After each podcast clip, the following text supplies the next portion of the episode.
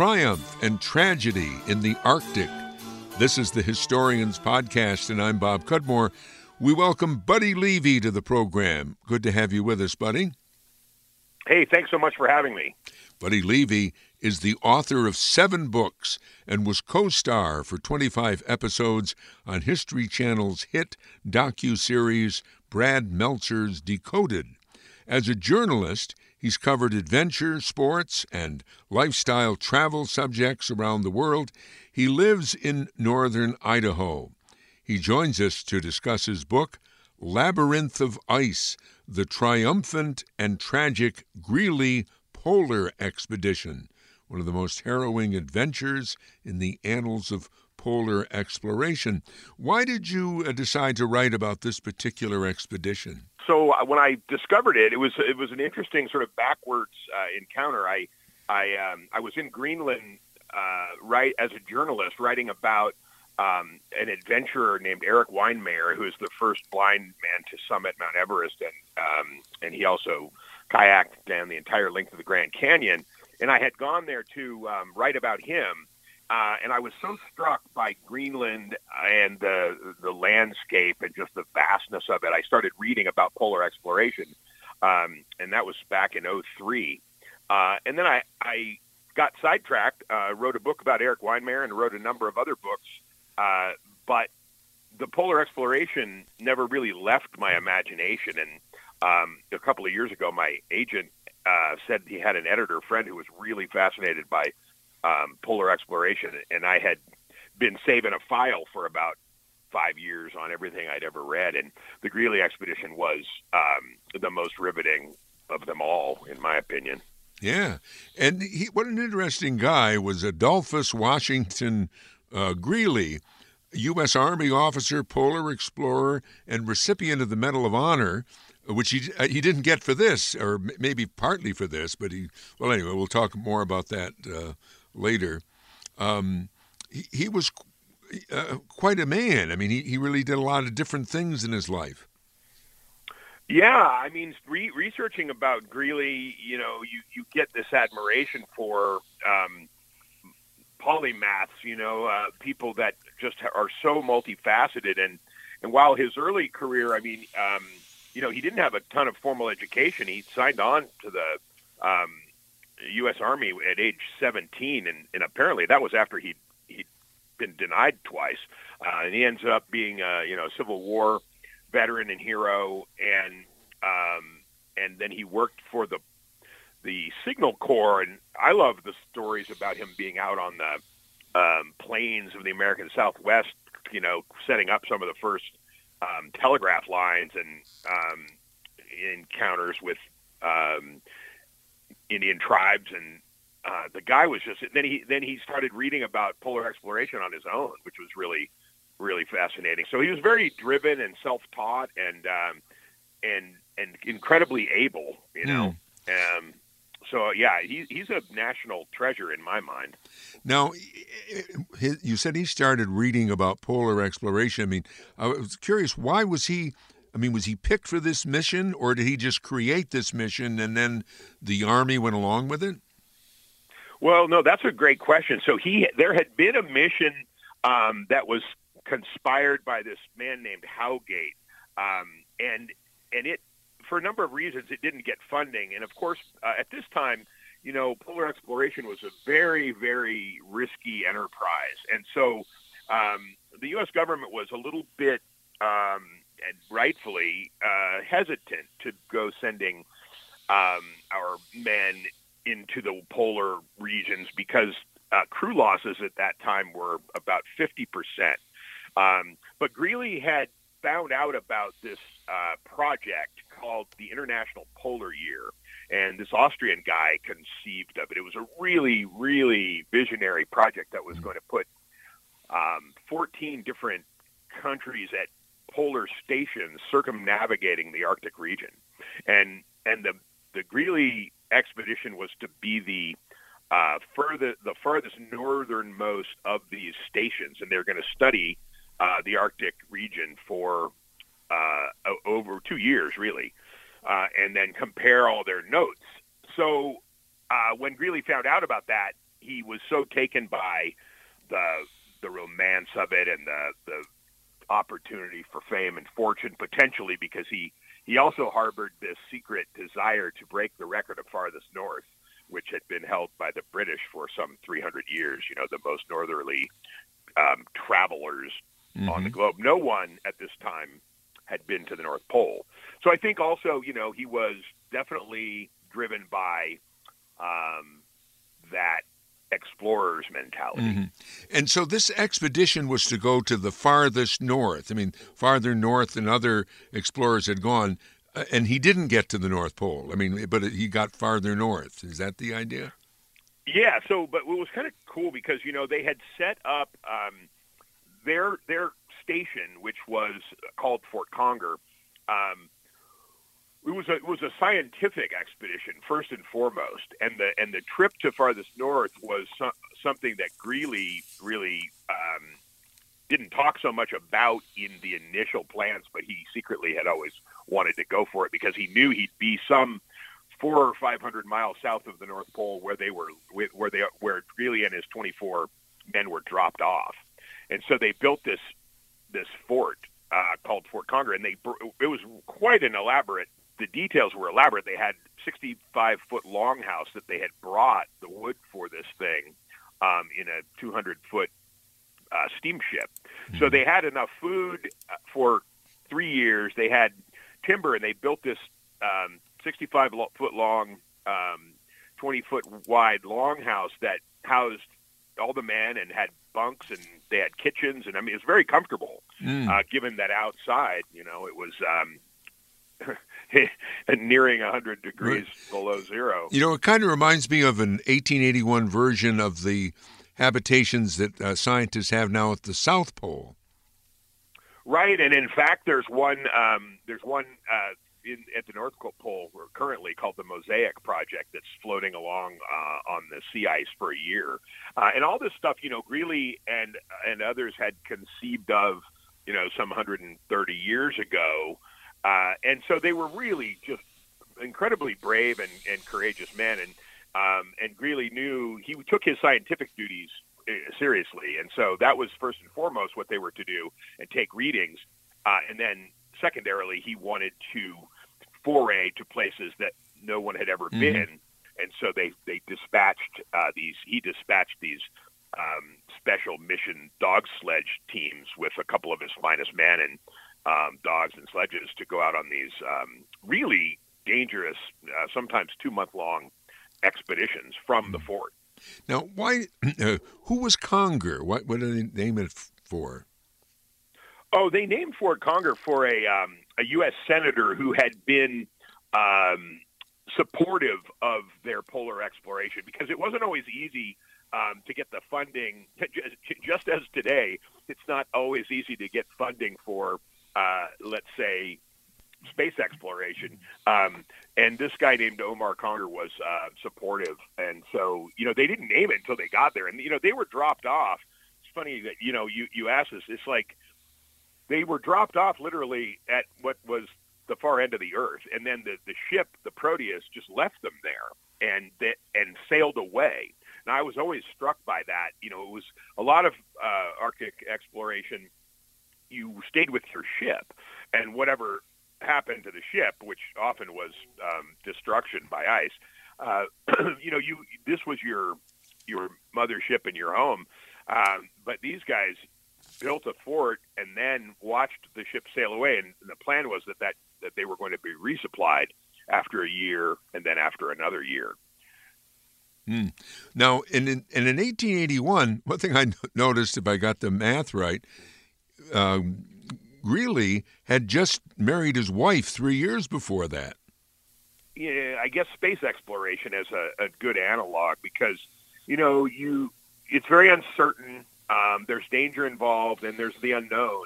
And so you, you leave your family and loved ones. And in, in the case of Arctic exploration, these trips were always long, um, and there was no communication. So um, imagine saying goodbye to your wife and, and small children and boarding a ship in New York and then or Nova Scotia or Newfoundland and then heading north uh, and I'll see you in a couple years maybe.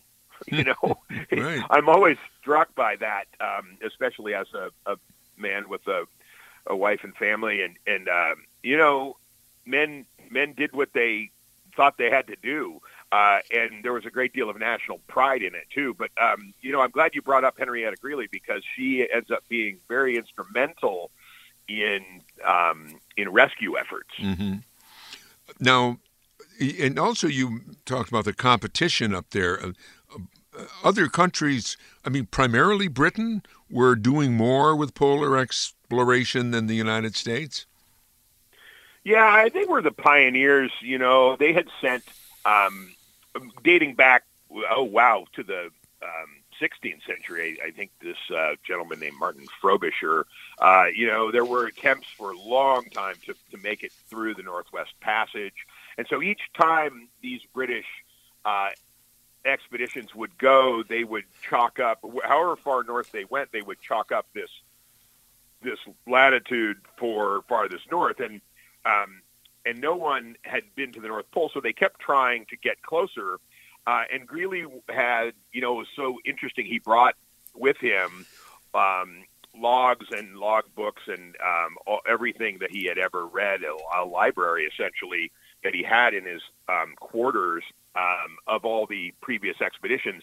And so there were no, and not only the information about where the, the previous expeditions, primarily from Great Britain, um, had been, but also there were records of the caches of food that had been left in the region.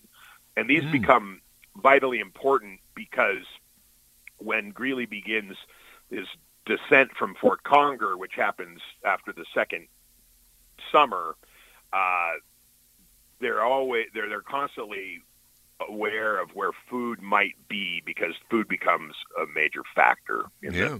the later part of the story. But they do succeed in going farther north than had been done before? Right. So in one of the earlier chapters, it's a. I, I was always, you know, I grew up in in uh, a mountain town and um, have always revered um, explorers and people who go out there on the edge. You know, the fringes of what is possible for humans, um, endurance wise and mentally, and and so there's some really great. That's why it's called the triumphant and tragic Greely, polar expedition because the early parts of the of the book and of the of the expedition are marked by great triumph. I mean, these two men, um, Brainard and Lockwood, and one of their uh, pardon me, and one of their um, Greenlandic uh, sledge drivers make it farther north than any human has ever been, uh, and they you know, it's a 60 day journey, 30 out and 30 back. And so, you know, the men at the fort wave goodbye to these guys and they trudge off with the dog sleds and, and, you know, mo- two months later they come, uh, back waving the American flag with uh, sun blistered faces and, and snow blind, uh, but you know, smiling for their um, for their exploits. And so those are you know, there's great joy at the beginning mm-hmm. of this mm-hmm. book. Um, by the fact that no one at that time, uh, because no one had been to the North Pole, uh, there was all sorts of speculation and theory about what lay up there. So people believed, some people believed that if you broke through this ring of of outer ice, um, that there was like a tropical open polar ocean up there, and um, Greely was able, or, or his men, Brainard and Lockwood, were able to partially dispel that mythology because um, as far north as they got, they they could see nothing but uh, frozen sea and ice. Mm. We're talking with Buddy Levy, author of Labyrinth of Ice, the triumphant and tragic Greely Polar Expedition of the 1880s. Uh, more with Buddy Levy in just a moment. You're listening to the Historians Podcast, and we depend on your contributions to keep us going. Uh, you can uh, go to our GoFundMe page. You'll find the link to our GoFundMe page on our uh, website, bobcudmore.com. And it's very easy to donate online. If you'd rather uh, donate with a check through the mail, make the check out to me, Bob Cudmore, and send to Bob Cudmore, 125 Horstman Drive, Scotia, New York 12302. Buddy Levy with us, author of Labyrinth of Ice, the triumphant and tragic Greely Polar Expedition of the 1880s, led by, um, and I believe he was a lieutenant at the time, A.W. Greely. And all of the, uh, the, the American men who went on this were soldiers, or they were in the military? Uh, that's correct. Most of them were taken from the the um, cavalry uh, and the and the signal corps that Greely had been um, running out uh, west, and so that that's really an um, it's a kind of a big part of the story because um, these guys are very adaptable and and they end up you know be, doing a lot of scientific work, but you know they've just recently been riding a horseback uh, in the plains of the Southwest, and now and now they're put on a ship and brought to the ends of the earth. Uh, and so they were, in certain respects, unsuited to the kind of work they were going to be asked to do. But they also were really malleable and tough and, um, and wore a lot of hats. And so I, I was totally impressed with uh, most of the men's grit and tenacity. Hmm. Now you described the how two of them, two of the men, got to farthest north and then then come back but uh, you've got triumph at the beginning of your title and then tragic uh, toward the end.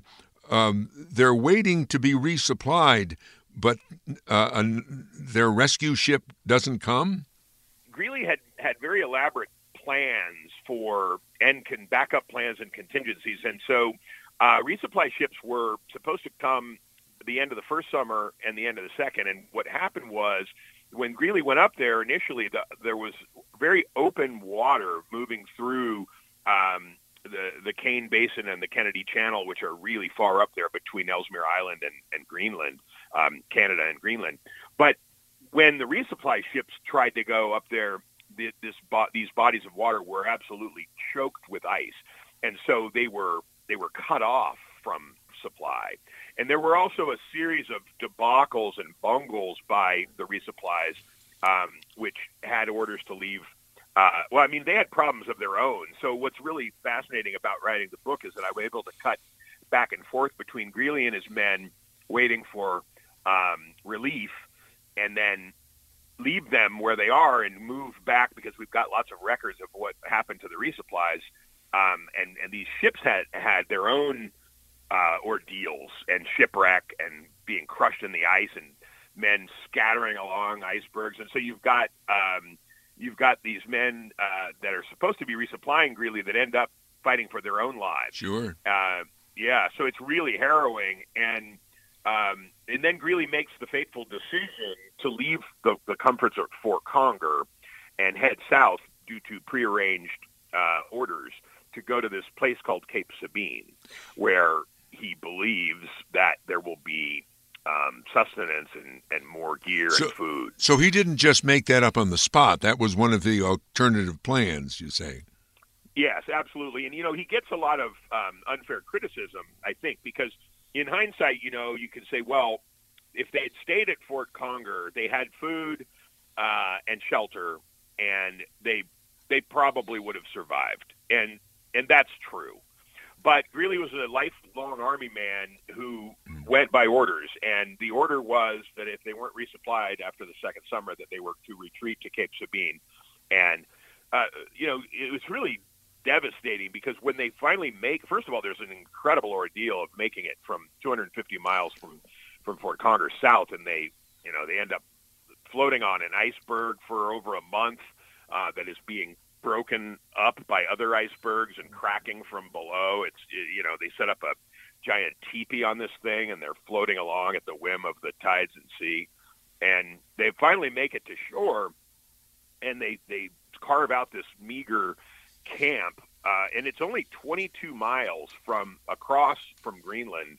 They can actually see it from the bluffs above their camp, see Greenland uh, on clear days, uh, and they know that there are Etah uh, Greenlandic peoples with shelter and food across the way, but they can't get there. Huh. So it's re- because of the conditions of the ice. It's just um, so painful to watch these vigils they hold, looking at the condition wow. of the ice and hoping.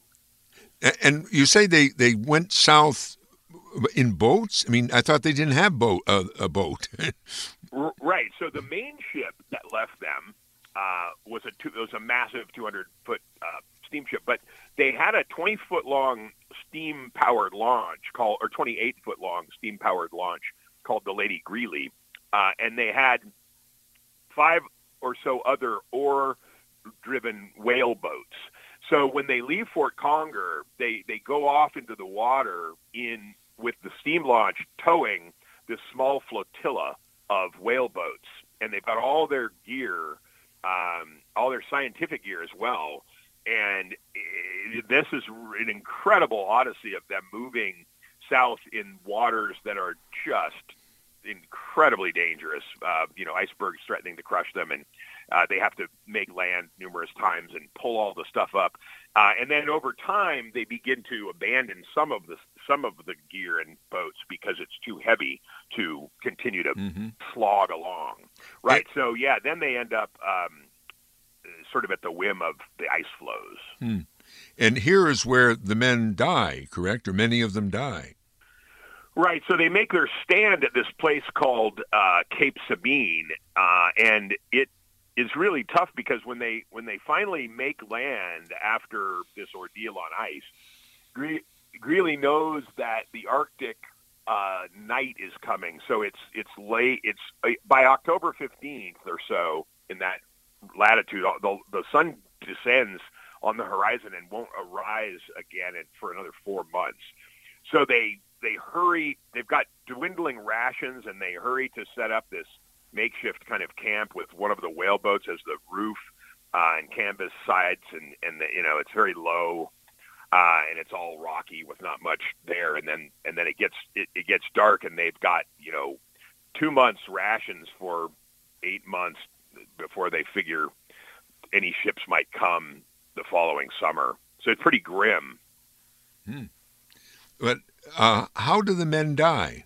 They starve. Well, well, so yeah, it's, it's so this this part of the story is really really moving because they they've got hunters designated, you know, and by now they haven't lost. Greely has not lost a single man, and there have been there have been near mutinies and people that wanted to go back, and Greely changes his uh, leadership style and to be more democratic and allows the men to make decisions. Uh, and so he's got this delegation that's like, okay, you guys are the hunters. We've got two months rations, or we're going to cut those uh, and begin very reduced rations. And then certain men go out on food finding forays or hunting uh, trips, and they're able to. They're very industrious, and they they make uh, little nets to catch uh, shrimp, uh, and they occasionally shoot uh, seals, and they're trying for walrus and bears, and so it, it it's this incredible attempt at survival.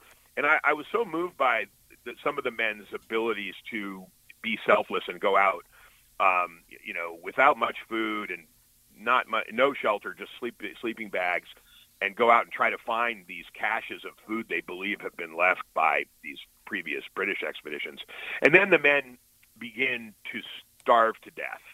Um, and it becomes this incredibly moving um, story of, of hanging on and survival and humanity. And, and um, mm. you know, it's really tough, very tough at the end. And was there cannibalism? Well, so there's there's a really it's controversial. Um, Greely and his and the survivors uh, never admit to cannibalism, and in fact, they um, there when when uh, so one of the things I'll say is while these other men are going off to try to find food, and um, there's a there's I also cut to these incredibly courageous rescue missions that are being orchestrated through Henrietta Greely, and so they're trying to. Um, the Navy finally gets on board and they send these ships to try to go get them. And so while Greely and his men are hanging on and barely surviving, uh, this man named Schley, Commander Winfield Schley, is uh, orchestrating this incredibly heroic rescue. And so they're bashing these giant steamships through the ice with iron prows and blowing them up ice with uh, explosives. And Greely, meanwhile, is uh, yeah. So the men that are with him begin to perish, and then when Schley finally makes it to them, they they decide there's a cemetery uh, that Greely and, and the the men have set up, um, and they Schley decides that they need to exhume these bodies and take them back um, to the United States. And when they do, there's reports that there are um, parts of the bodies are missing, and there's some speculation that there was cannibalism and all sorts of sensational stories came out in the news at the time, mm-hmm. somewhat marring the um, the expedition and its reputation and Greely's. But also there are people who, who believe that they were merely using the, the meat for the shrimp traps. So it's not conclusive, but it, it looks like cannibalism mm. took place. And I should say there's a, there's another man who was stealing food. And so while Greely and his men are dwindling and, and emaciated, this guy is like over 200 pounds, and um, he ends up there's there's some question about whether he had been um, cannibalizing mm-hmm. the bodies. Mm. And didn't Greely execute one crew member? Well, right. So that's this guy Henry, and and uh, I mean it's really tough because here this dude is about 200 pounds, and it, it, it becomes clear he even admits to stealing food, and he's somewhat brazen about it, yeah, because he knows at this point he's it would take four men to to subdue him. He's so much stronger uh, and Greely gives him every opportunity to, to sort of come clean and, and he promises not to keep stealing, but he, he ends up doing it one last time and, and then Greely orders an execution. And he, and he thought a lot about it because, mm. you know, he, he really wanted to maintain um, morale and executing one of your own is, um, is a tough thing, yeah. but he had no choice really. Yep. Um, and so, yeah, it's, it, this story it has pretty much every. You asked why I chose this story, and I, I mean, it has I, everything because it's it's got it all. You know. So the and we're almost out of time, but the three ships finally reached them in June 1884, and there are only six men left alive, right, out of 20 or so. Yeah, well, there's 25, including Greely to begin, and there there were seven when they when Schley and and um, the naval it's mainly two ships, the, uh, but they make it to the um, this. They make it to the spit where Greely and his men are, um, and I mean it's quite re- remarkable that Greely and the, the guys have put up this pendulum that they brought along with them, and and you know they end up finding them through um, just luck and also some information cached in cairns. Um, but they, when they find them, there's seven of them, and one of the men who has suffered terribly from frostbite, uh, trying to get food for the others, um, ends up uh, dying on the okay. on the ship home. So there are only six. Well, Buddy Levy, we're just out of time. I thank you very much for this uh, conversation. Buddy Levy is author of Labyrinth of Ice, the triumphant and tragic Greely Polar Expedition of the 1880s. You have been listening to the Historians Podcast, and I'm Bob Cudmore.